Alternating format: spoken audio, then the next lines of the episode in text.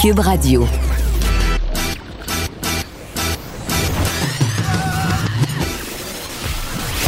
Pour elle, il n'y a jamais de mauvaise question. De 13 à 15. Les effronter. Avec Geneviève Peterson.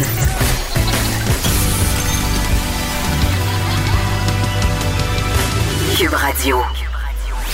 Salut tout le monde, j'espère que vous allez bien. Bienvenue à l'émission. Hey, je dois vous le dire, c'est ma fête aujourd'hui et c'est aussi l'anniversaire euh, de notre recherchiste Frédéric Mockel.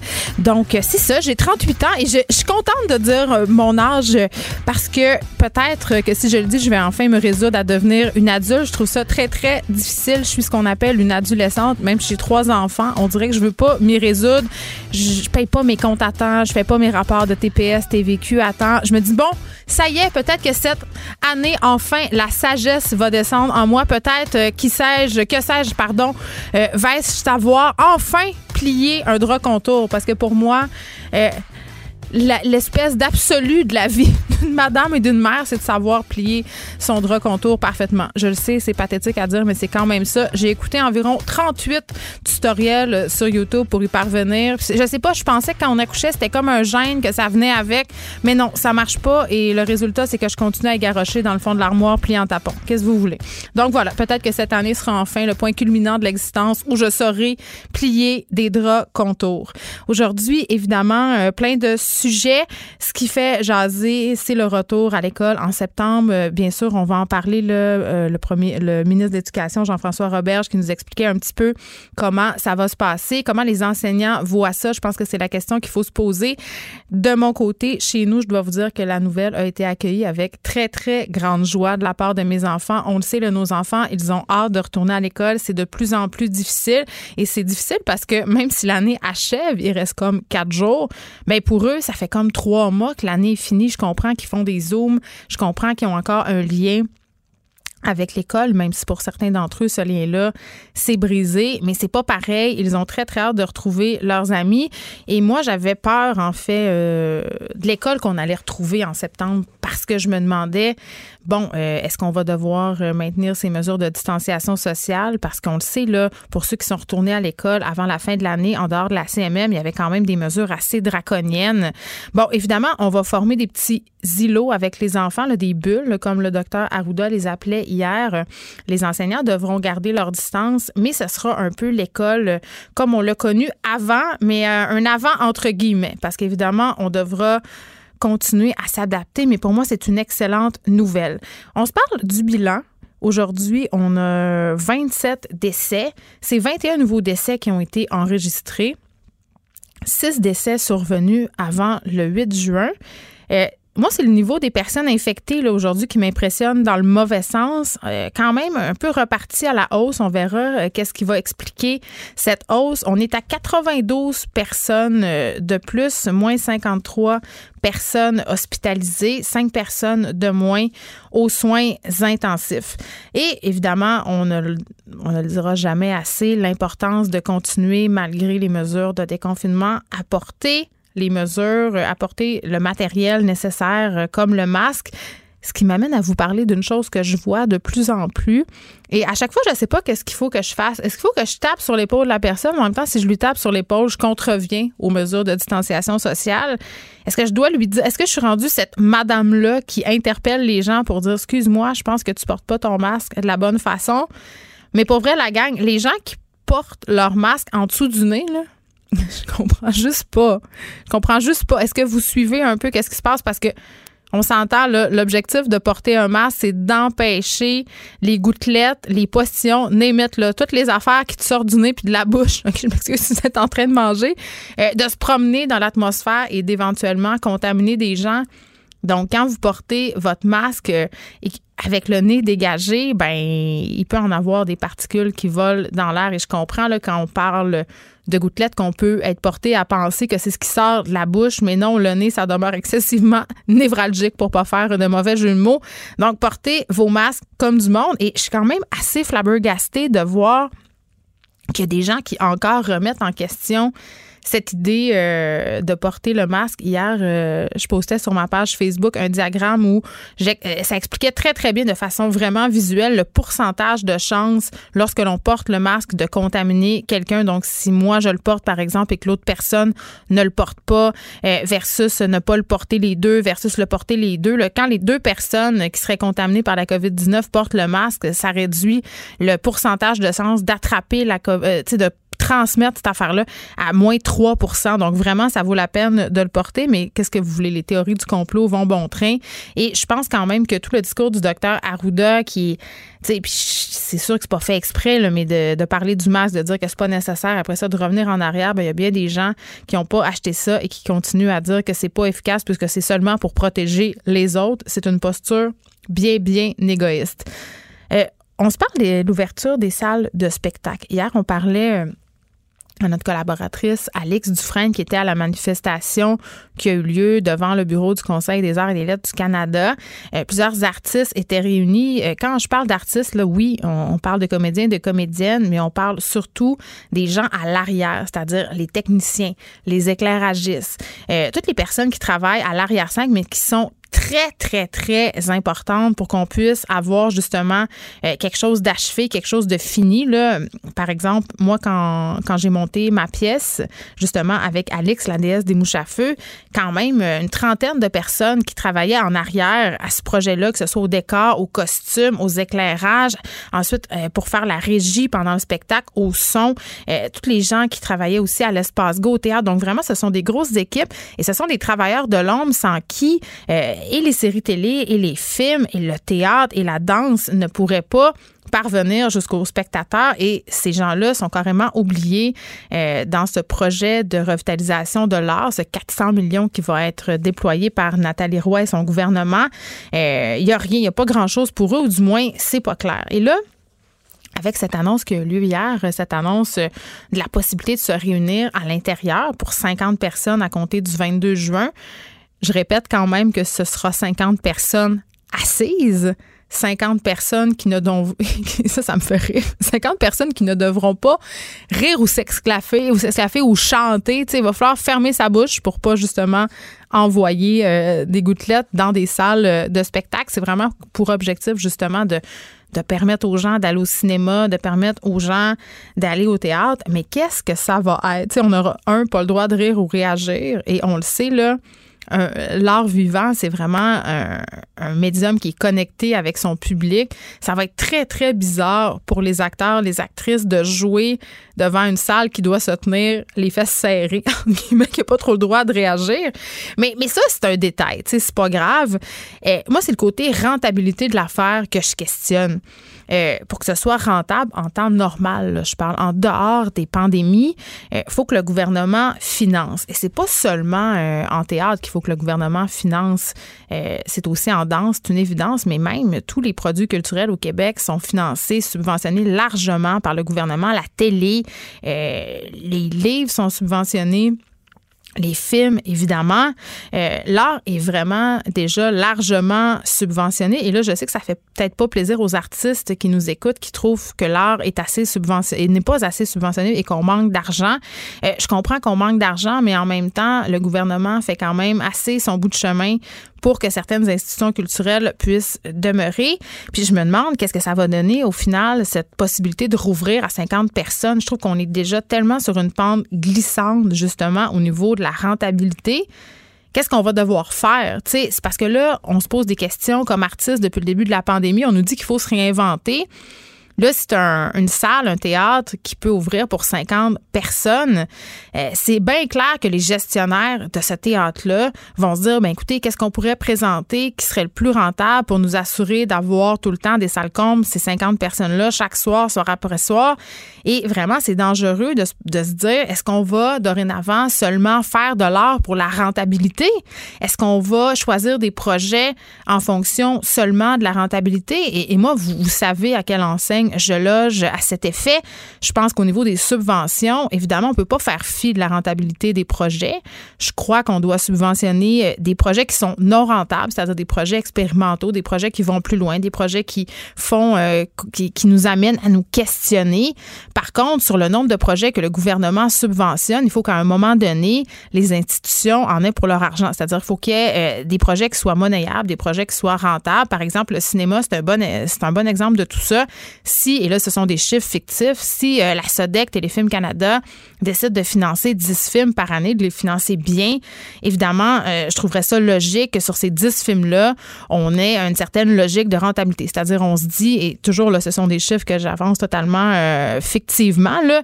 Euh, par exemple, on pourrait se dire, sur ces 10 films-là, il y en a 6 qui doivent être grand public, c'est-à-dire euh, avec un bon potentiel commercial. Après ça, on peut garantir de rien, mais du moins, on s'en assure. Et après ça, on subventionne quatre films qui s'inscrivent dans une démarche artistique, peut-être, qui sont des films davantage d'auteurs moins accessibles. Mais là, ça, c'est une autre discussion parce que moi, je pense tout à fait qu'on peut avoir des films d'auteurs qui sont rentables et qui sont euh, qui intéressent le grand public. Mais vraiment, euh, cette logique-là de rouvrir pour 50 personnes euh, par rapport à la subvention, parce qu'Alex Dufresne nous l'a bien, bien dit hier, même si on a des salles combes, même si on a 50 personnes par soir, euh, ça sera pas rentable nécessairement si on prend des, des, gros, gros espaces comme le TNM, par exemple, où on a des super productions excessivement coûteuses à faire. 50 personnes par soir, c'est loin d'être suffisant pour euh, rentrer euh, dans notre argent. Donc, qu'est-ce qu'on va faire? Tu sais, je pense que c'est exactement le contraire de ce qu'on veut faire en fait en subventionnant l'art. On va permettre euh, à des productions d'exister. On va mettre de côté d'autres choses, d'autres productions, d'autres projets qui seraient moins rentables. Puis, le côté de l'accessibilité aussi. Est-ce que les théâtres, tu sais, le théâtre, c'est quand même, on va se le dire, là, c'est pas tellement accessible. Je parle pas d'aller voir du théâtre, mais au niveau des prix des billets de théâtre, c'est déjà très, très cher. Aller à l'opéra, c'est super cher. Aller voir l'orchestre symphonique, c'est cher aussi. Est-ce qu'on va devoir pallier à ce manque à gagner en augmentant le prix des billets? Est-ce que ça sera seulement l'élite qui aura accès à l'art? En tout cas, beaucoup de questions. Euh, peu de réponses et vraiment, euh, je trouverais ça dommage qu'on ne pense euh, qu'à en des termes de subvention et qu'en des termes de rentabilité, mais on n'aura pas le choix. C'est un peu un damn if you do, if you don't. Et certes, le gouvernement devra réinvestir plus d'argent. Parlons des gyms. On s'en va complètement ailleurs, théâtre et gym. Mais bon, je ne sais pas si vous êtes comme moi, mais moi, j'ai sabrement le goût de retourner à mon gym je m'entraîne dans mon sol. Au début, je trouvais ça bien, bien correct. Même que je me questionnais, je me disais, hey, Geneviève, tu t'es acheté une coupe de petits poids, tu as ton vélo de spinning, un petit tapis, un ballon, des élastiques, ah va être donc. Tu sais, je t'ai rendu la reine du fitness au foyer, là. Mais c'est parce qu'à un moment donné, tu tannes hein, de lever des poids dans ton sol. Fait que mon gym s'est mis à me manquer atrocement. Et je me suis posé la question, justement, hier, quand on a parlé de rouvrir les espaces clos avec des rassemblements de 50 personnes, je me disais, mais OK, où l'annonce pour la rouverture des gyms? Parce que, on le sait, là, il y a beaucoup, beaucoup, beaucoup d'entreprises, des entrepreneurs qui ont des gyms en ce moment et qui n'en peuvent plus d'attendre et s'enfoncent au niveau financier à un tel point qu'il y a des gyms qui opèrent clandestinement, qui ont décidé de rouvrir aussi sans attendre les directives de la santé publique. Et il y a le gym Mega Fitness euh, à Québec, justement, qui a décidé aujourd'hui d'ouvrir ses portes à ses membres en contrevenant carrément aux directives de la santé publique en temps de pandémie. Et euh, le propriétaire parlait dans le journal de Montréal, disait, écoutez, là, moi, ça fait 25 ans que je suis ouvert, ça fait 25 ans que mon gym est super propre, qu'on met en place justement des mesures pour désinfecter.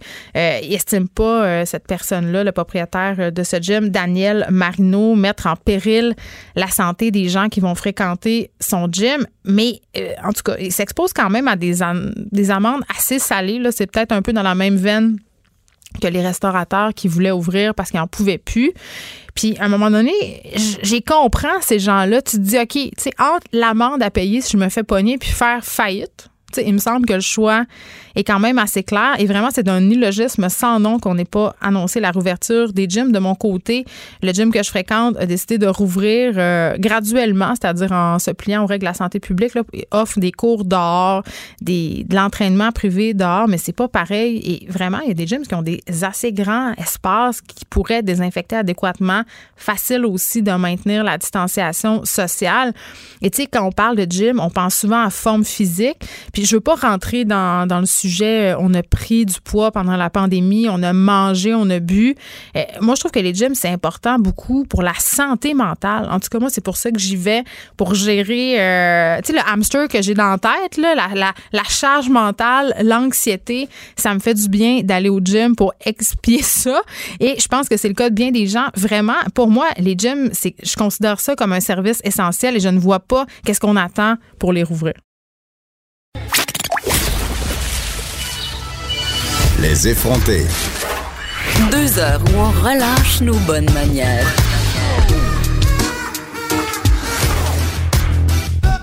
Cube Radio. On continue notre discussion sur le racisme systémique. Euh, Après la mère Esplante, c'est le SPVM qui reconnaît maintenant qu'il existe du racisme systémique au sein de son organisation. Euh, on en parle tout de suite avec Alexandra Pierre, présidente de la Ligue des droits et libertés. Madame Pierre, bonjour. Bonjour. Merci de m'accueillir. Ça me fait grand plaisir euh, parce que je trouve ça important euh, qu'on parle de cette annonce. Ben, c'est pas vraiment une annonce, de cette reconnaissance, si on veut, euh, du SPVM. Je trouve quand même que c'est un gros pas en avant, le SPVM qui reconnaît l'existence du racisme systémique. Mais vous, vous êtes peut-être pas de cet avis. Ben, c'est-à-dire que nous, on a lu euh, très attentivement, évidemment, euh, le communiqué que le service de police a émis hier soir. Et en effet, il reconnaît le- l'existence de discrimination et de racisme systémique. Euh, L'enjeu qu'on a, nous, c'est qu'il ne parle pas du tout de ces troupes du SPVM lui-même. Euh, la formulation euh, pourrait sembler anecdotique si euh, de la formulation du SPVM, si on connaît pas l'histoire du SPVM. C'est-à-dire que depuis plusieurs années, depuis plusieurs décennies, le SPVM nie régulièrement euh, le fait qu'il y a du racisme systémique, le fait qu'il y a du profilage racial. Il veut pas dire le mot. Donc nous, quand on a lu euh, cette euh, cette reconnaissance, on s'est demandé où était le SPVM là-dedans. Là. On a comme l'impression que euh, parle de à Montréal, mais il parle pas spécifiquement de ce qui se passe au sein du corps policier, ni de euh, ce qui pourrait être euh, engagé rapidement pour euh, faire face à, ce- à ce problème-là, finalement. On dirait que c'est peut-être moi qui est naïve, mais j'ai l'impression qu'il y a une volonté au SPVM, puis même dans d'autres corps de police, de la changer, euh, cette culture-là. Je voyais passer sur les médias sociaux hier une vidéo euh, des policiers d'une ville en dehors de Montréal qui sont débarqués dans un skatepark alors qu'il y avait des jeunes réunis, les jeunes qui avaient peur de se faire interpeller. Les policiers sont débarqués, ont sorti deux skates de leur voiture, ont commencé à skater avec les jeunes. Tu sais, on le voit qu'il y a une certaine volonté d'avoir une approche plus communautaire. Euh, ça, évidemment, c'est dans le micro, là, mais dans le macro, ce que vous me dites, c'est qu'on n'est pas encore rendu là. On n'est pas encore rendu là. Puis, il y a aussi des questions qui se posent, euh, puis qui, pour moi, sont aussi en lien avec euh, le profilage racial et la discrimination systémique.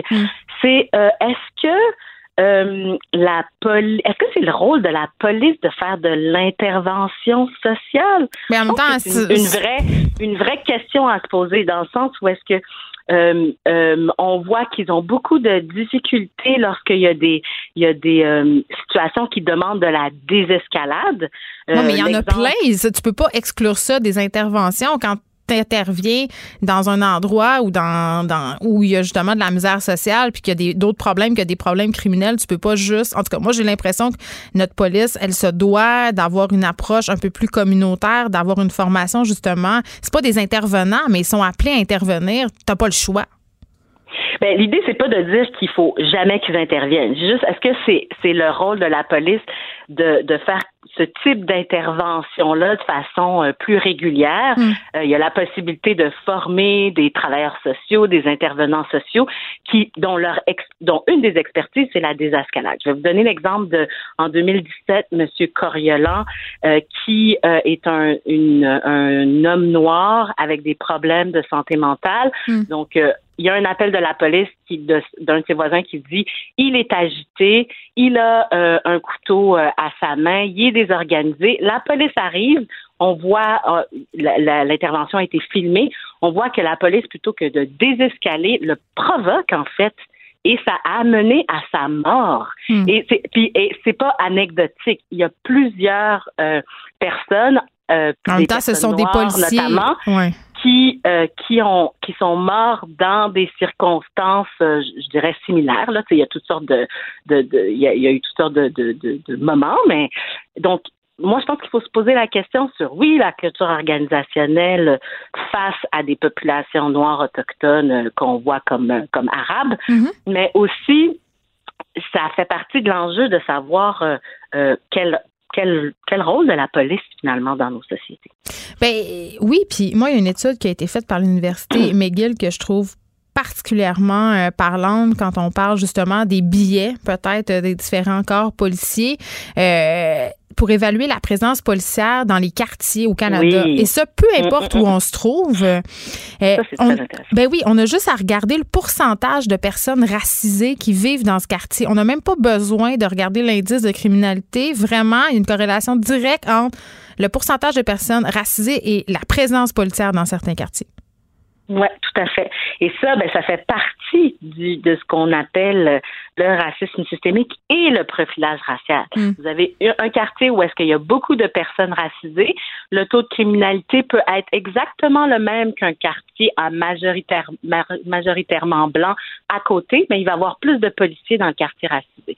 Donc ça, ça fait partie de la culture mm. organisationnelle euh, dont il faut euh, qu'il faut changer là, euh, rapidement. Il est temps. Ça fait des décennies qu'on en parle. Et l'idée de mettre des caméras pour filmer les interventions, on le sait, la mairesse Valérie Plante s'est montrée quand même plus que positive par rapport à cette initiative, veut accélérer la cadence. Est-ce que c'est une bonne solution? Ben, on est encore dans que doit faire dans le SPVM dans ce cas très précis. Écoutez, nous, ce qu'on dit à la Ligue des droits et libertés, c'est que sur les caméras, il faut avoir un débat public. Il y a toutes sortes d'enjeux qui se posent par rapport à l'installation des caméras euh, euh, sur les policiers. Euh, toute la question de la vie privée, de la, la conservation des enregistrements, de, hmm. de la technologie, de la reconnaissance faciale, jusqu'à quel point elle est efficace. Donc ça, c'est des enjeux techniques que nous, on a on a ciblé, mais il y a aussi des enjeux euh, euh, euh, euh sociaux, quoique ces enjeux techniques-là sont aussi des enjeux sociaux et mhm. politiques, mais il y a aussi des enjeux politiques de qu'est-ce que les communautés pensent de ça, les communautés particulièrement ciblés par le profilage racial. Comment ils pensent que ces outils-là vont être utilisés? Est-ce que ça va être à leur avantage ou à leur désavantage? Désavantage dans le sens que ça va perpétuer Mais en même temps, une caméra, c'est... Une caméra, c'est ben, objectif. L'image, c'est l'image.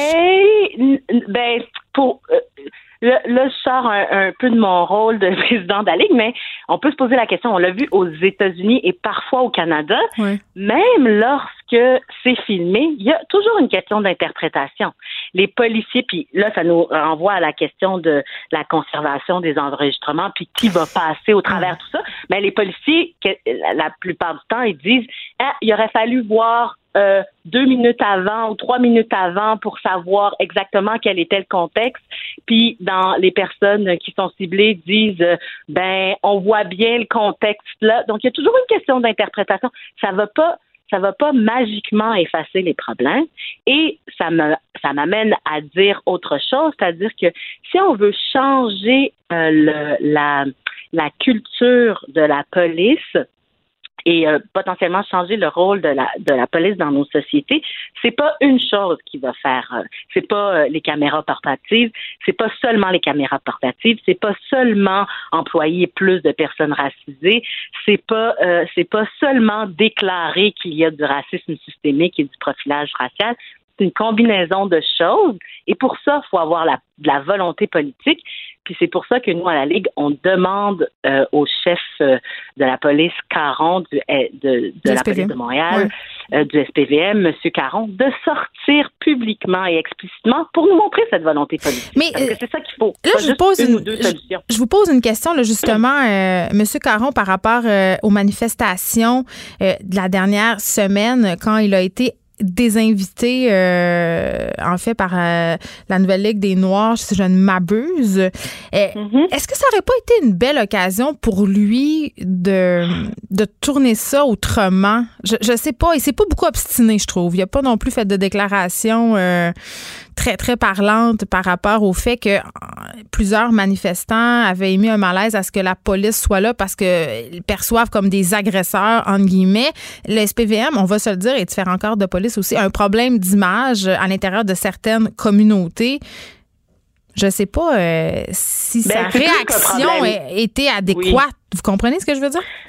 Ben, euh, je sais pas s'ils ont, ils ont un problème d'image, mais il y a un, progrès, un problème très concret de pratique. Euh, ce que je peux dire là-dessus, ça va au-delà de l'image, là, pour moi, franchement.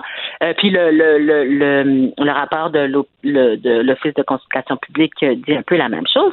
Mais si on revient à, aux communications, si on veut, de SPVM, ben moi, on, on voit il y, a, y un, il y, a, un, certain manque de leadership là, tout au long, c'est-à-dire euh, en 2019, quand il y, a, il y a ces chercheurs indépendants qui ont fait un, un rapport accablant sur euh, sur euh, les interpellations, M. Caron euh, était pas présent. là, sur George Floyd, il a fait une déclaration sur ce qui se passait aux États-Unis dans son communiqué, sans jamais parler de ce qui se passe ici à Montréal.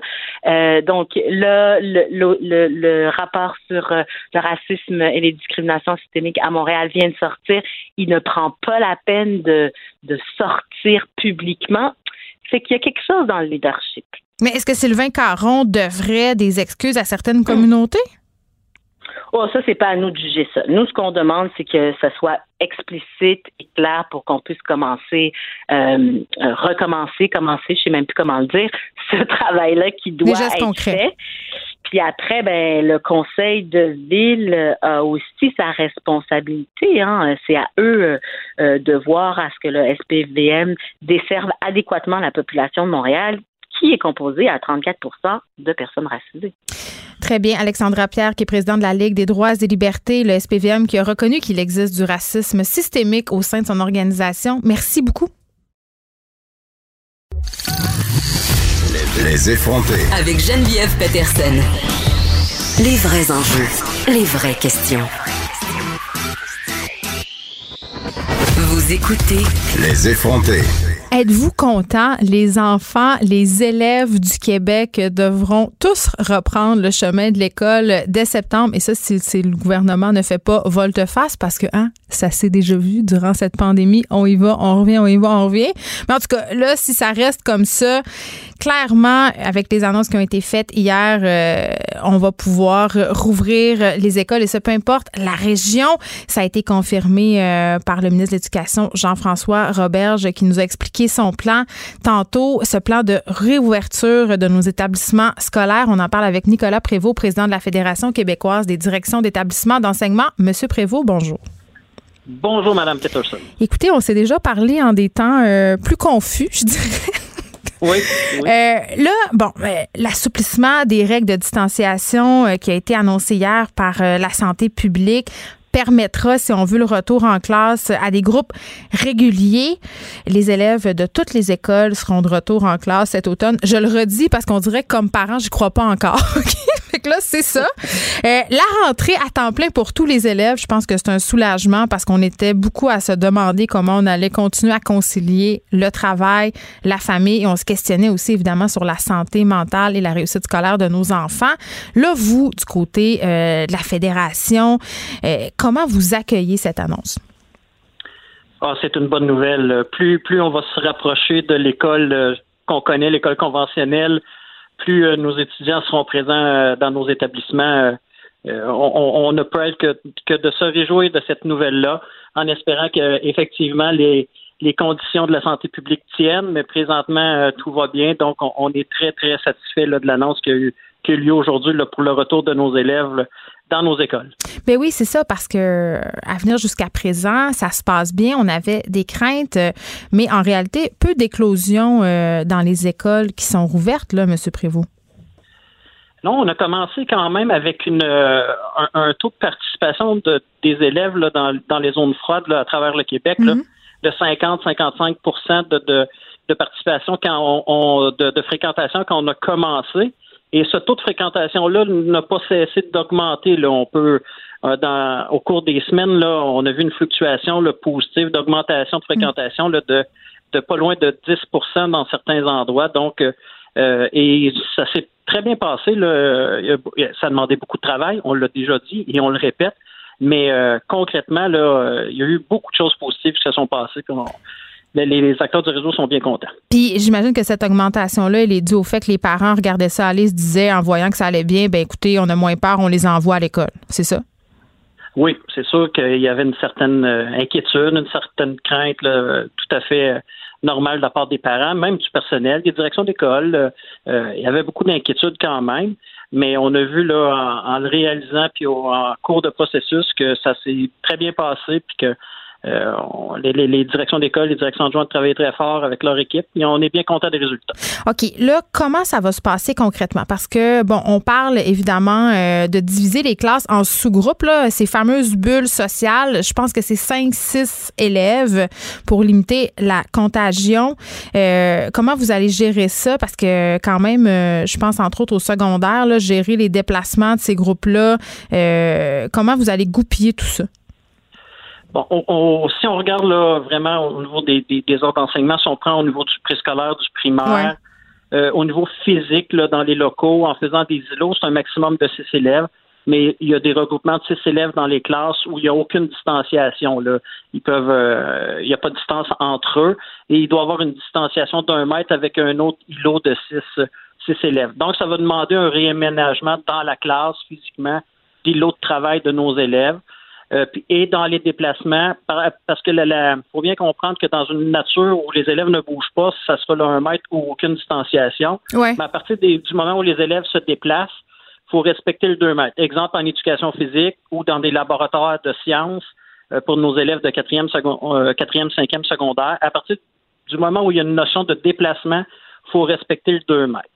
Donc, mais ça s'organise quand même assez bien. Ça va demander du travail, mais ça s'organise bien. Maintenant, pour le secondaire, ça sera des groupes fermés pour le premier, deuxième, troisième, quatrième secondaire. Donc, les élèves sont dans le même groupe et c'est les enseignants qui vont se déplacer là, pour venir euh, enseigner les différentes matières dans le même local. Ça, ça se faisait déjà euh, quand même, euh, M. Prévost, dans certaines écoles, quand même, bien avant la COVID. Là, moi, quand j'ai commencé mon secondaire, pour secondaire 1, 2, 3, c'était les enseignants qui se déplaçaient de classe en classe.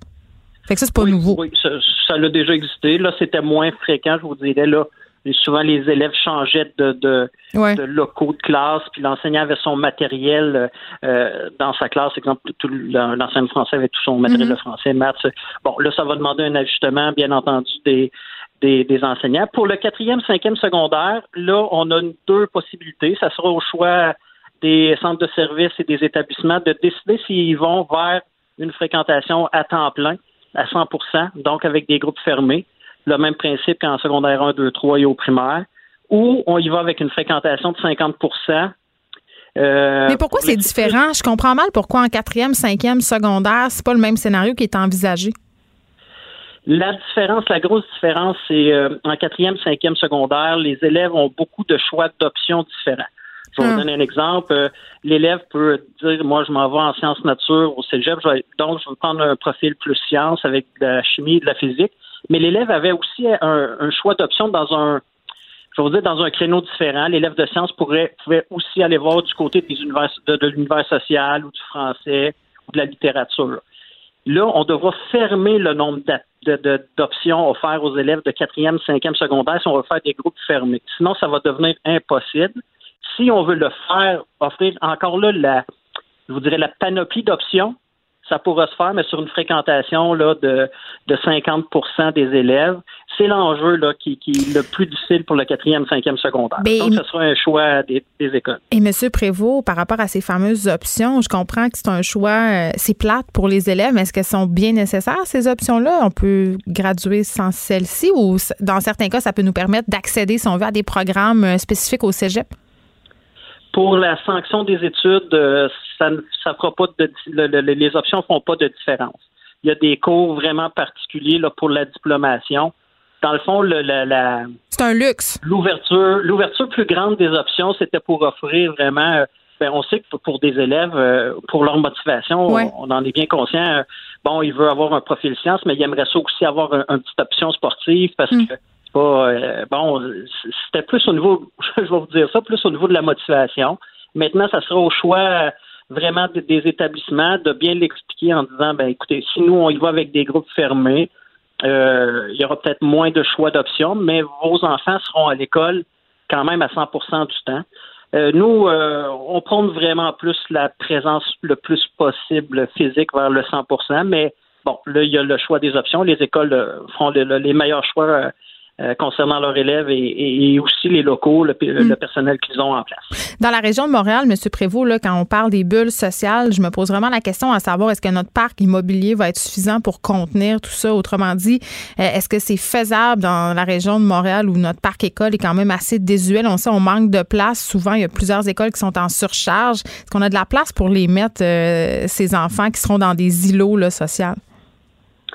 Je pense, mais bon, faudra faire le calcul, mais nous, avec les, simulations qu'on a fait au niveau physique, hmm. au, niveau des locaux, on pense qu'on va y arriver euh, avec la distanciation, comme on vous dit, par des îlots, puis il a un mètre de distance seulement entre chaque îlot. Donc, physiquement, on devrait avoir la place. Puis comment on va choisir qui est dans l'îlot? Est-ce qu'on les groupe par amis, par intérêt? qu'on, comment on va gérer ça? Ah, moi, je pense, bon, ça, ça sera encore là au choix des établissements de le faire. À eux de décider s'ils vont plus par euh, euh, les, l'aspect plus social des gens qui se connaissent un petit peu ça, plus. Ça fait plus de des élèves. Ça, ça fait plus de petits, euh, de petites personnes qui parlent sans arrêt. Souvent, on sépare les amis. En tout cas, on verra, on verra qu'est-ce qu'on fait. Des avantages et des inconvénients. Bon, Monsieur Prévost. On parle, euh, on parle beaucoup de la deuxième vague. Évidemment, euh, on a l'impression en ce moment qu'on a droit à un, micro répit euh, parce que le beau temps est là et le virus est moins virulent dans ce temps-là. Bon, évidemment, on parle de rouverture des écoles, mais aussi de beaucoup de parties de notre économie. Ça va probablement venir avec une nouvelle éclosion. là, on retourne tout le monde à l'école. Est-ce que ça vous inquiète cette deuxième vague-là? Et comment vous vous y préparez? Oui, c'est toujours euh, c'est toujours une inquiétude là, qui, qui plane qui planera là, sur le, le, réseau d'éducation et, et, sur tout le monde. Euh, mais avec l'annonce d'aujourd'hui, le ministère a aussi déposé ou va déposer là, dans les heures qui, qui viennent un, un protocole d'urgence euh, qui, qui devrait être mis en place là, par l'ensemble des centres de services et par l'ensemble des écoles du Québec. Donc, le ministère a déjà envoyé certaines balises dans son protocole où il va le faire euh, dans les heures qui viennent. Mm. Et, les écoles, des échos qu'on a, on aura jusqu'au 15 septembre l'année prochaine pour vraiment mettre en place où le plan B, dans le fond, le sera effectif. Donc, au 15 septembre, le protocole devrait être complet. Euh, il y aura des, de, tout sur la formation à distance, sur euh, Mais quand, vous me, dites, quand vous me dites le plan B va être effectif, vous voulez dire quoi? Mais si on devait retourner vers euh, euh, de la scolarisation à 50% ou si on devrait retourner vers un confinement euh, complet ou des fermetures d'école avec s'il y a plus de cas dans un établissement qu'on doit fermer pour 14 jours. Mais à partir de la journée de la fermeture, le protocole nous oblige à être prêt dès le jour 1, dans le fond, à offrir un service à distance à nos élèves sans qu'il y ait de, de flottement, disons, dans le temps. On a appris de, de, de, de, nos expériences. Là, il y aura moins d'improvisation, c'est ce que j'entends. Tout à fait. On nous demande vraiment d'être prêts dans ce protocole-là où tout sera euh, euh, mis en place là, pour euh, éviter là, qu'il y ait des changements. Bon, on sera toujours à, à, la merci de, des décisions de la santé publique. Mais s'il devait y avoir confinement, ben, le scénario sera déjà, déjà prêt et les parents sont déjà au courant de ce qui s'en vient au niveau euh, euh, des écoles. On va vous souhaiter bonne chance, Monsieur Prévost, pour cette réouverture. Je crois que vous aurez du pain sur la planche cet été pour préparer tout ça. Je suis absolument certaine qu'on va par ailleurs s'en reparler. Nicolas Prévost, qui est président de la Fédération québécoise des directions d'établissements d'enseignement. Merci. Geneviève Peterson, la seule effrontée qui sait se faire aimer. Jusqu'à 15. Vous écoutez Les effrontés. Je pense que c'est un secret pour personne. Il est plus que temps euh, d'assurer la relance économique à l'échelle du pays, mais aussi à Montréal pour que le reste de la province puisse en profiter elle aussi. Et c'est ce qu'explique dans une lettre ouverte publiée aujourd'hui plusieurs groupes du milieu entrepreneurial, dont la Fédération canadienne de l'entreprise indépendante. On parle à l'analyste principal, euh, Gopinath Jaya Blaratnam. Bonjour. Euh, Allô? Bonjour. Et là, je m'excuse euh, si j'ai effrémé votre nom. Là, je veux bien le prononcer. Jaya Blaratnam, ça va? Oui, ben en fait, il manque un petit syllabe, mais euh, vous l'avez eu, disons, à 99% Ben allez-y, je vais me reprendre. Parfait.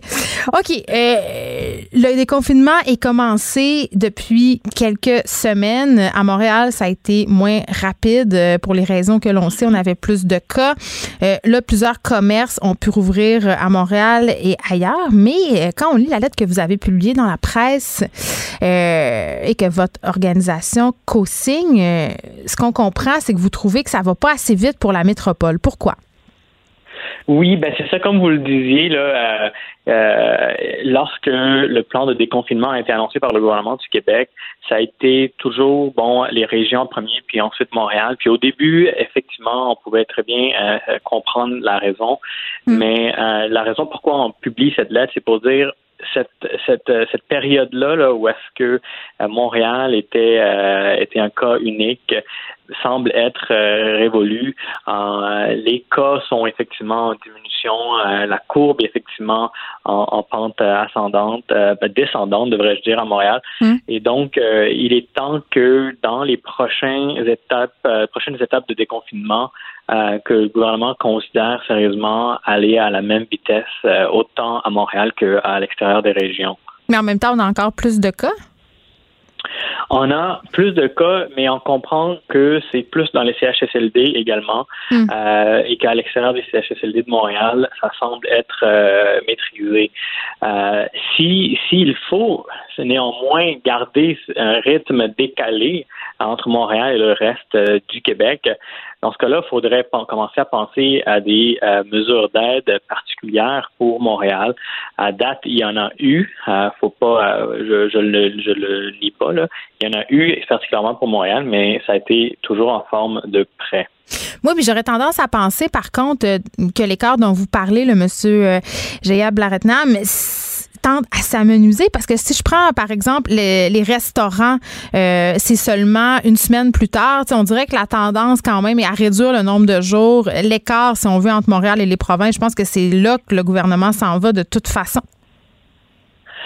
Effectivement, donc c'est vraiment pour marquer ce coup-là, euh, parce qu'on s'entend, euh, il y a un secteur touristique, il y a l'industrie touristique mm. à Montréal est bien plus important euh, parce que bon, il y, y a énormément de croisières qui viennent s'installer au port de Montréal, qui alimentent le centre-ville, qui alimentent le, le, le, vieux port et tout, qui qui doivent être également pris en compte. Et donc, on invite le gouvernement à effectivement aller dans cette direction-là. Et si malheureusement, pour euh, les raisons de santé publique, ce ne sera pas possible, euh, on, voudrait voir des aides supplémentaires pour le centre-ville, pour euh, la grande région de, Montréal. Vous trouvez que le gouvernement ne fait pas assez pour la ville? Ben effectivement, parce que il y, a, il y a environ une semaine, ils ont été annoncés des euh, des programmes, mais encore une fois, c'est des programmes de prêts, donc euh, des prêts qui euh, viennent avec des intérêts. Quand on parle, et là, je j'exagère pas, mais tous les entrepreneurs à qui j'ai parlé, il n'y en a pas un qui m'a dit euh, écoute, je pense que ça va m'aider, euh, m'endetter davantage. Euh, oui, mais monsieur, monsieur Laratnam, c'est la même chose en dehors de Montréal. Les entrepreneurs aussi en dehors de Montréal ont eu des prêts qui vont ne servir qu'à les enfoncer, si on veut, dans une spirale d'endettement. Là, c'est la même situation. Ce n'est pas spécifique à Montréal. Le, le, le, cas des prêts n'est pas spécifique à Montréal, mais le fait que euh, les loyers sont plus chers à Montréal qu'au centre-ville. Le fait que euh, les tours de bureaux sont plus euh, sont vides au centre-ville, là où est-ce que d'habitude c'est ces clientèles-là qui vont alimenter les commerces, qui vont dans les restaurants. Le fait qu'il y a énormément d'étudiants qui sont là dans les trois universités au centre-ville, des étudiants étrangers aussi qui viennent et qui ne sont plus là, les touristes. Tout ça fait en sorte qu'il y a une série de facteurs qui fait que euh, Montréal, a, oui, a besoin d'aide comme les autres régions, mais un peu plus pour s'assurer que euh, que les que les 40 il y a environ 40 d'entreprises du Québec qui sont à Montréal, euh, ils, prennent pas un coût plus important que mais, devraient. Mais c'est toujours cette idée, et je suis pas en train de la contredire, mais néanmoins que Montréal est la colonne vertébrale économique du Québec.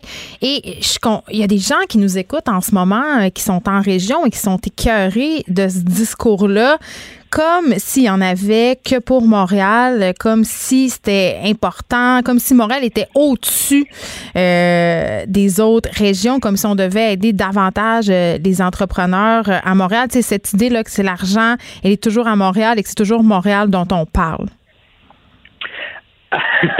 Ben écoutez, nous, on a des membres autant à Montréal que partout dans le reste du Québec. Donc, euh, on n'est pas pour dire que euh, les que Montréal euh, a une certaine suprématie et que tout devrait être fait en fonction de Montréal, loin de là. Mais on pense effectivement que Montréal est une région qui, qui contribue dans, quand on regarde sur le plan du Canada, là, dans mm. l'est du Canada, Montréal est une région qui est assez particulière, euh, qui contribue euh, spécifiquement à, à, l'économie du Québec et, de, et du Canada. Donc, euh, faudrait pas perdre ce, ce, cet, cet aspect-là, là, cette, cette euh, cet, cet, cet, aspect qui, qui, qui, qui, va être quand même assez difficile à regagner si mm. on n'agit pas maintenant. Dans votre lettre, euh, bon, vous critiquez notamment euh, le fait qu'on ait retardé la réouverture des restaurants, des centres commerciaux. Euh, par ailleurs, ceux-ci vont rouvrir bientôt. Je pense que c'est le 19 juin, si je ne m'abuse.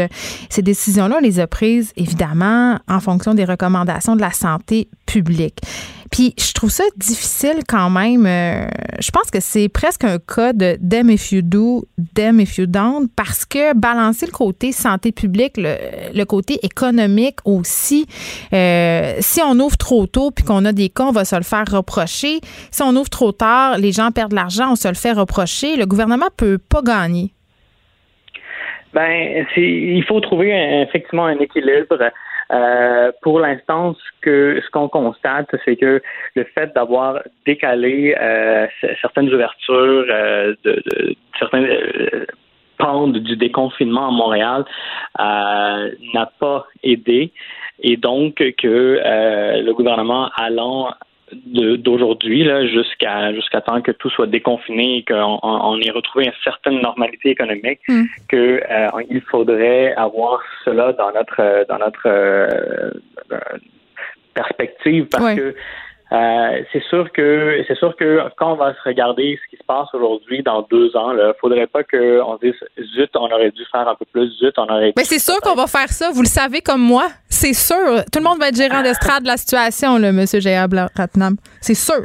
Ben, ben c'est pas. Je pense que je, je suis pas aussi certain que vous. Je pense que euh, on peut apprendre des crises, on peut apprendre de ce que ce que nous avons vécu les dernières années hmm. et que euh, on tire des leçons. Puis si on applique ces leçons là euh, peut-être on va le dire avec un peu moins de regret parce qu'on aurait au moins fait ce qu'on aurait à faire, euh, tout ce qui était dans notre pouvoir pour éviter le pire. Je veux qu'on se parle de la PCU. Bon, euh, Justin Trudeau qui a annoncé officiellement ce matin que le gouvernement prolongeait la durée maximale d'admissibilité de huit semaines. Et on a vraiment entendu depuis le début de cette mesure d'urgence les entrepreneurs qui disaient que la PCU leur nuisait parce qu'ils doivent compétitionner, c'est le cas pour bien des secteurs, avec ce programme-là.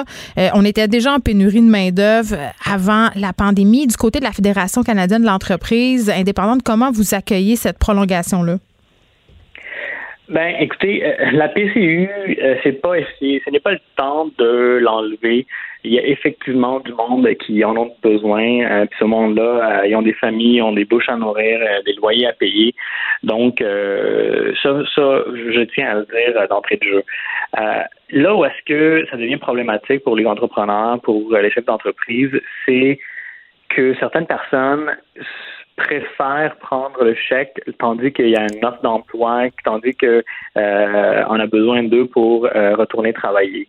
Euh, Mais si c'est plus payant d'être sur la PCE, surtout moins risqué, je, je prendrais la même décision. Ben, comment définit-on moins risqué si euh, les mesures sanitaires sont mises en place, hmm. euh, si euh, ce que la CNESST a, recommandé a été bien implanté, et en cas de doute, j'aimerais rappeler qu'il y a un inspecteur de la CNESST qui peut venir faire la vérification.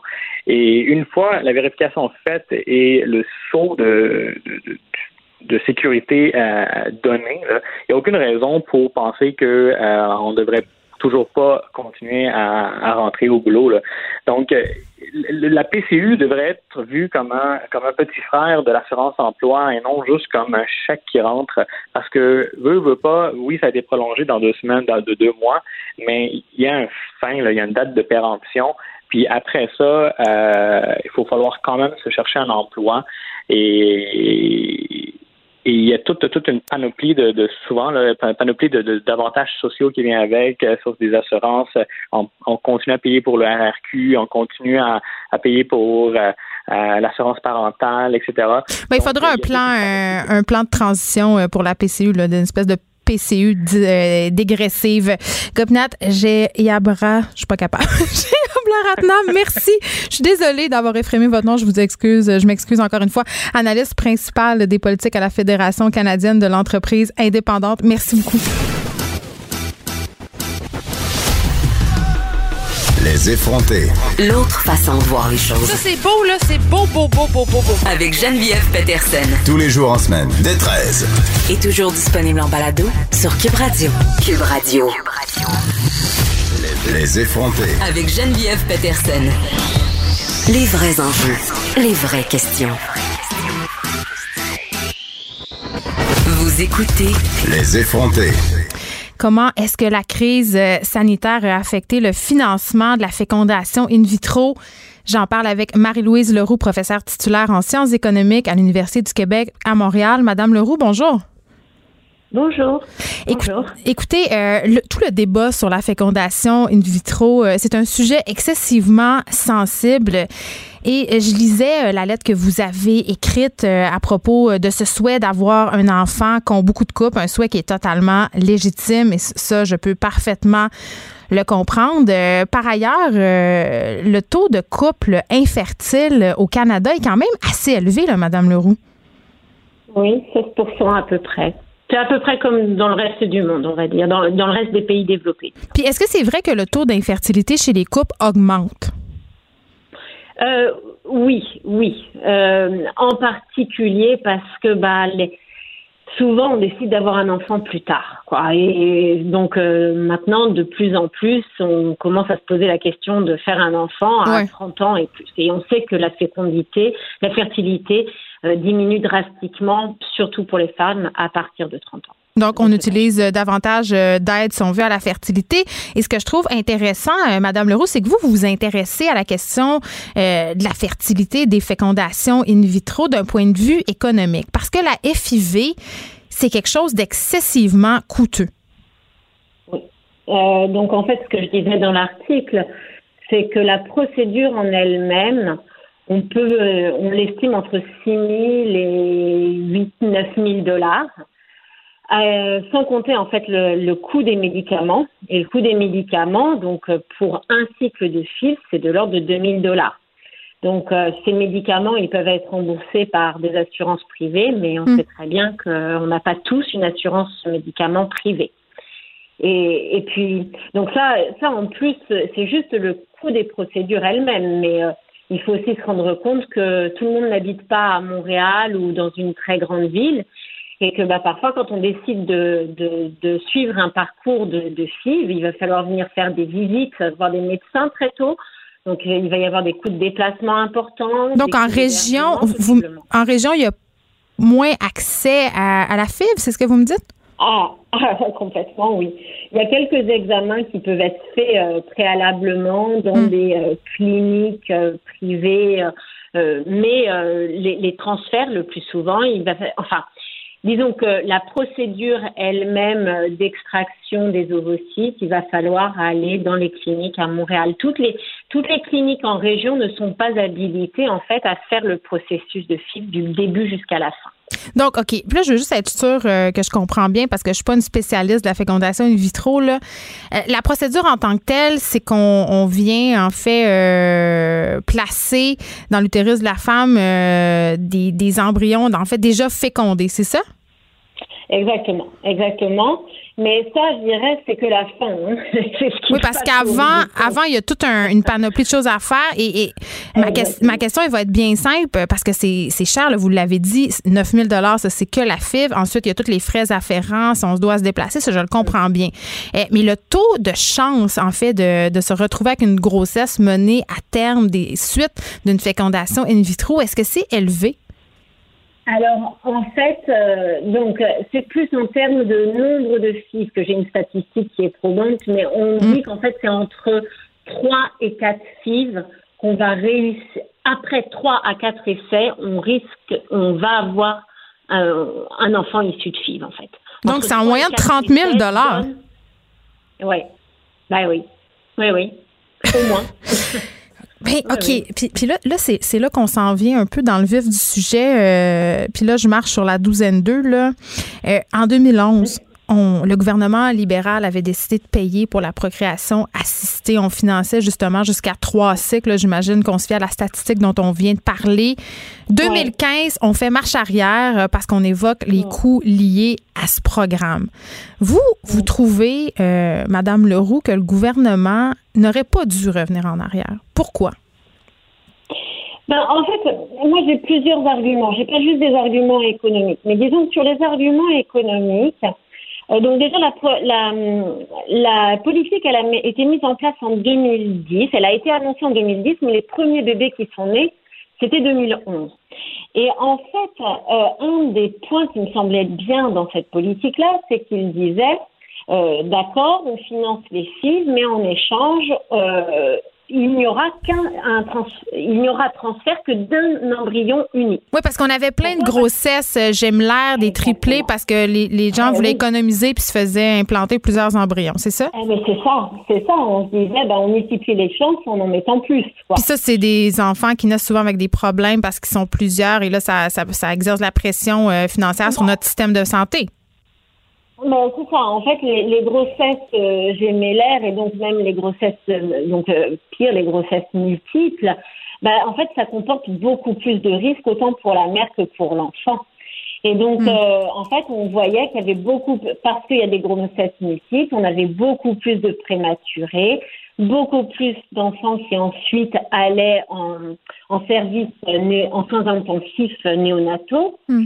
Et donc, en fait, une manière de, de, en fait d'économiser disons ça comme ça, c'était de dire bah on, on finance ces, in vitro, mais on implante un seul embryon et donc d'autre part on diminue euh, les, les coûts qui seraient liés à des naissances prématurées ou à des naissances d'enfants de, de petit poids.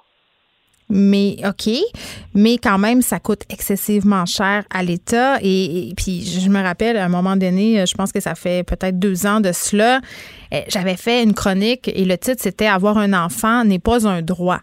Et puis je le sais, là, c'est pas une position qui est très, très populaire pour les couples qui sont infertiles. J'avais eu des tonnes et des tonnes de messages de gens fâchés. Et d'emblée, je dirais que je m'exprime du haut de mon privilège d'une mère qui a eu trois enfants sans grande difficulté. Mais quand même, la question, je crois, euh, on est en droit de se la poser. Est-ce que l'État doit payer pour que certains couples puissent avoir accès à cette parentalité-là, cette parentalité-là biologique, parce qu'il y a quand même d'autres options, là? Alors, ça, euh, malheureusement, il me faudrait plus que 10 minutes pour parler de ça. Non, mais on peut essayer de s'en parler euh, un peu. Ouais, mais donc, la, première chose que j'opposerais à ça, c'est que donc il y a eu une économie réalisée grâce à la baisse des naissances multiples. C'est sûr, ça couvre pas le coût du financement. Mais moi, mon, problème, il n'est pas juste économique. C'est dire, ok, on se permet, on ne finance pas euh, les fibres, on laisse ça donc, seules aux, personnes les plus riches, on donne accès, seules les personnes les plus riches ont accès à, ces méthodes-là. Et donc, on creuse encore les inégalités entre des gens qui seraient plus pauvres, qui auraient un réel désir d'enfant, et euh, les riches. Et donc, en fait, on Mais ça, oh, Et pourquoi les riches n'auraient pas un réel désir d'enfant?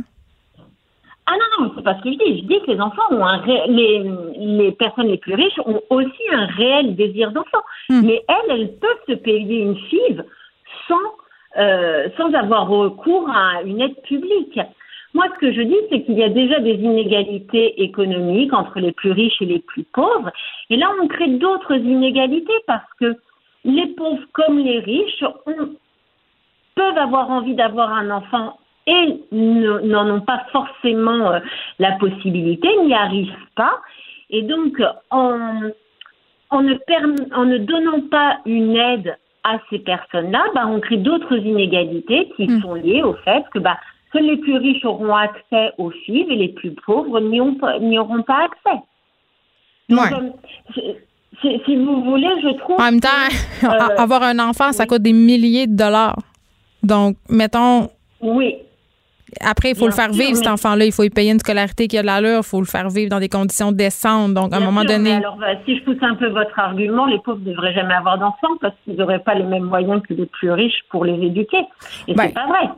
ben, vous avez totalement raison. Ben, oui, effectivement. Sauf qu'en même temps, quand on paie un, un, programme de procréation assistée, c'est un peu la même chose que quand, par exemple, des parents vont soumettre leur candidature pour l'adoption. C'est-à-dire, il y a quand même une enquête économique qui est faite pour ces parents-là. Et c'est totalement logique. Moi, je dis pas que les pauvres devraient pas avoir d'enfants, mais quand même, quand on entreprend des démarches où un organisme ou l'appareil étatique va payer pour qu'on puisse avoir accès à cette parentalité-là, l'État est en droit de s'assurer que l'enfant va avoir droit à une subsistance décente. Ah oui, ça, je suis d'accord. Ça, c'est une bonne question. Et effectivement, peut-être qu'on peut conditionner, mais si vous voulez, euh, je, je, trouve que l'argument de dire on ne peut pas dépenser parce que les pauvres ne pourraient pas ne pourraient pas donner accès aux mêmes études que des plus riches, c'est un argument qui qui, qui, qui est assez faible puisque bon, on ne demande pas il y a plein d'autres aides possibles pour, parmi les plus pauvres, et ça c'est un, un, un, autre débat, pour justement avoir accès à une scolarité, avoir accès à des prêts et bourses. Et donc heureusement, euh, au Québec et en Amérique du Nord, on peut s'élever et justement euh, être issu d'une famille pauvre et réussir à faire de grandes choses. Donc euh, c'est, je trouve que c'est pas vraiment un argument qui, qui, qui est qui est, complètement recevable. Et, et quant à l'adoption, euh, l'adoption est aussi extrêmement coûteuse. Euh, quand, euh, quand, parce que j'ai déjà eu plusieurs fois cet argument-là, qui, qui était et parfois d'anciens euh, politiciens euh, qui, qui, me disaient, mais à ce moment-là, euh, plutôt que de financer des fécondations in vitro, les gens devraient aller vers, se tourner vers l'adoption. Mais attention, l'adoption, c'est très, très compliqué. Euh, d'une certaine manière, pour être passé aussi par là, hmm. euh, je peux vous assurer que faire de nombreuses fives, ça a un côté plus facile que de se dans le parcours du combattant de l'adoption. Hein. Bon, et là, euh, Madame Leroux, par rapport à cette pandémie, en quoi la pandémie a des impacts sur les démarches au niveau des FIV? C'est parce que c'est en attente? donc là, ça a repris hein, depuis mi-mai. les cliniques ont réouvert et et donc, en fait, euh, là, le, le, le, problème, c'est qu'il s'est créé des files d'attente. C'est-à-dire que pendant euh, deux mois, deux mois et demi, tout a été bloqué. Et puis, bah, là, tout le monde voudrait reprendre. Et, et, malheureusement, bah, les, les cliniques peuvent pas euh, traiter d'un coup toutes ces, toutes ces demandes, toutes ces, toutes ces personnes qui étaient en traitement d'un coup. Quoi. Donc, donc c'est terrible. Heureusement, les cliniques sont en train de réouvrir. Euh, moi, ce que je pourrais dire par rapport à, aux conséquences de la crise, c'est qu'on a des couples qui sont sans doute dans des situations économiques désastreuses du fait de la mm. crise. Il y a sans doute des couples qui économiquement vont vont être mal pris et et je pense que bah, c'est un argument de plus en faveur d'une aide aux fécondations in vitro. Donc un, financement à 100 je sais pas, je sais pas exactement, mais je sais pas s'il faut que ça soit un financement à, à, à 100%.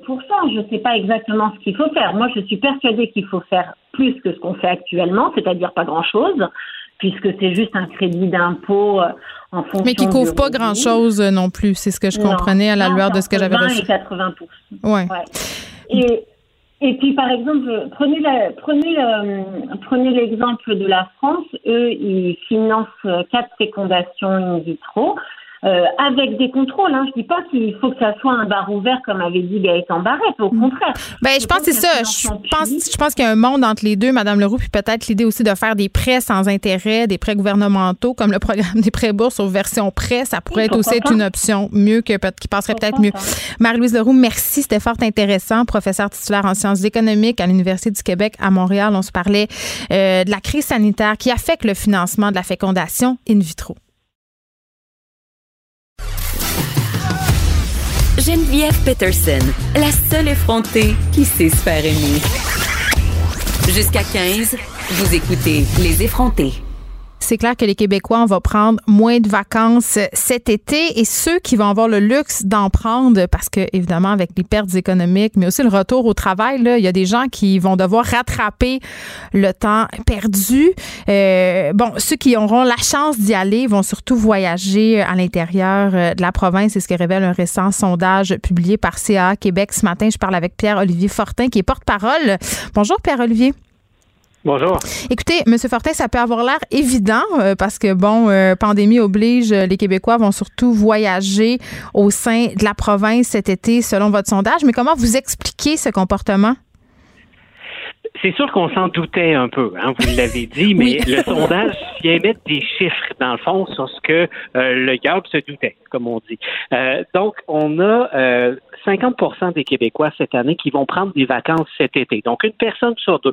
Pas mal, mais quand même, l'été dernier, c'était beaucoup plus de beaucoup plus que ça. On était à 75% euh, l'été dernier. L'été passé, c'était un autre monde, Monsieur Fortin. C'est pas du tout la même affaire. Siècle. Effectivement. Euh, pourquoi? Ben, c'est certain, c'est l'impact de la On ne fera pas de, de, cachette. Les gens qui avaient un voyage de prévu, qui avaient déjà des plans, de la moitié d'entre eux qui nous ont dit qu'ils ont dû annuler ou reporter euh, ces plans-là qu'ils avaient pour euh, pour l'été. Il y a encore un, 37% des gens qui savent pas trop euh, s'ils vont pouvoir faire le voyage qu'ils avaient prévu plus tard cet été.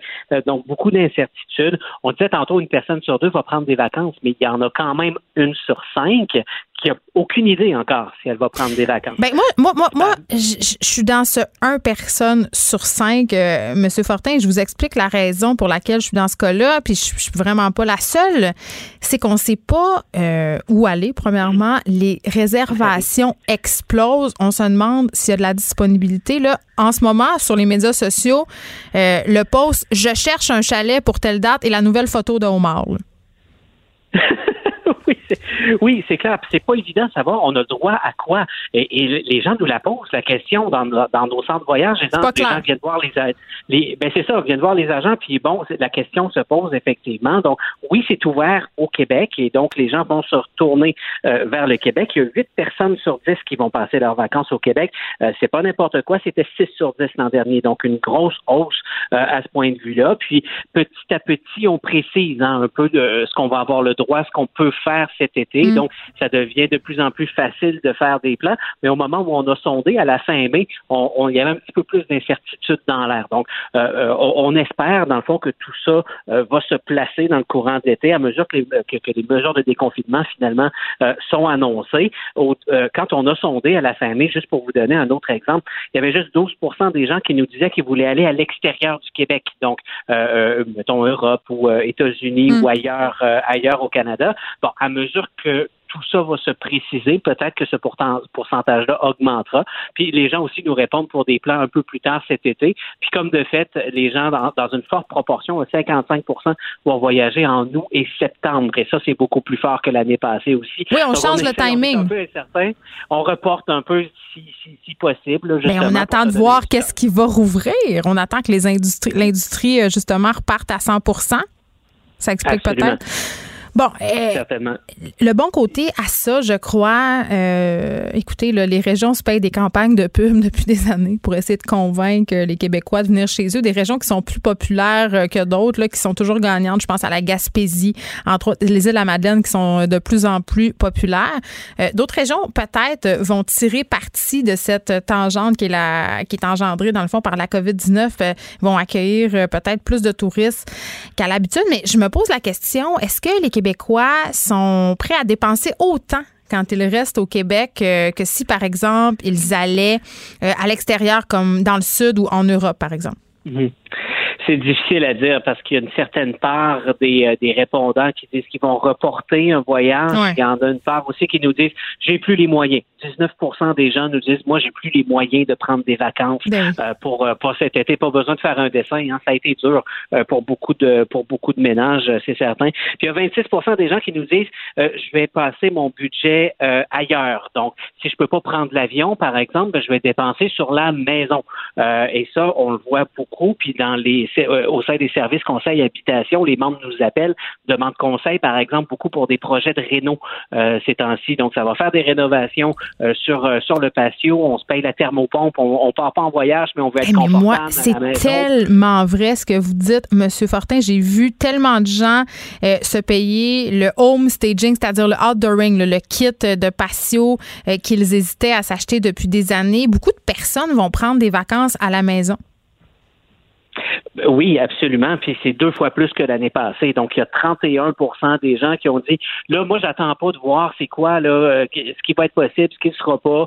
Euh, je veux me décider tout de suite. Donc, 31 des gens qui disent je vais passer les vacances à la maison, deux fois plus que, que, l'an passé. Puis hmm. ça se voit aussi dans les activités là, que les gens veulent faire, peut-être des petites escapades. On va aller visiter des parents, des Moins longtemps, là, des trois, quatre jours.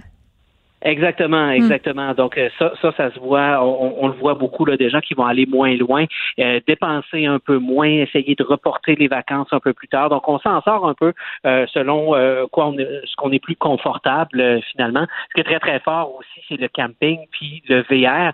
On a même adapté notre offre dans les centres de voyage de CA Québec pour de la location de VR par exemple parce que c'était beaucoup beaucoup demandé. oui, puis les gens se sentent peut-être plus en sécurité parce qu'ils peuvent davantage contrôler leur environnement en camping et en VR. Absolument. Il y a beaucoup de sagesse dans les réponses des gens. Donc, on on fait pas de dépenses folles. Si on dépense, on le mm. fait pour la maison, des projets durables. Euh, on, on, va, on voyage au Québec, on fait rouler notre économie d'ici. Euh, et puis, pour le voyage, ben, euh, on peut planifier à long terme. Hein. C'est sûr que les, ah. les irréductibles, souvent, ben, c'est un peu comme une drogue hein, pour certains. Bon, ben, ils vont finalement assouvir la dépendance en planifiant, mm. en rêvant leur, leur, leur, prochaine vacances. C'est un bon temps pour ça. Hein, et se rêver oui, allez-y il y a encore, il y a encore un avertissement du gouvernement fédéral d'éviter tout ben, voyage à l'étranger. Donc c'est un peu un risque qu'on prend quand on book un voyage tout de suite, quand on quand on le réserve tout de suite, mais il n'y a rien qui nous empêche de le réserver. Puis ça on le fait beaucoup ces temps-ci avec les agents de voyage. Très bien, euh, rêver c'est pas dangereux. En attendant, on regarde euh, Instagram et on se gave de photos de voyage, mais euh, quand même le Québec est pas en reste concernant les beautés des paysages et ce qu'il a à offrir. Pierre-Olivier Fortin, merci porte-parole de CA Québec. On se parlait des vacances que les Québécois prendront cet été. Merci, c'est déjà tout pour nous. Euh, on se retrouve demain. Merci d'avoir écouté Les Effrontés. Je vous laisse avec Mario Dumont et Vincent Dessureau. À demain, tout le monde. Cette émission est maintenant disponible en podcast. Rendez-vous dans la section balado de l'application ou du site cube.radio pour une écoute sur mesure en tout temps. Cube Radio, autrement dit. Et maintenant, autrement écouté.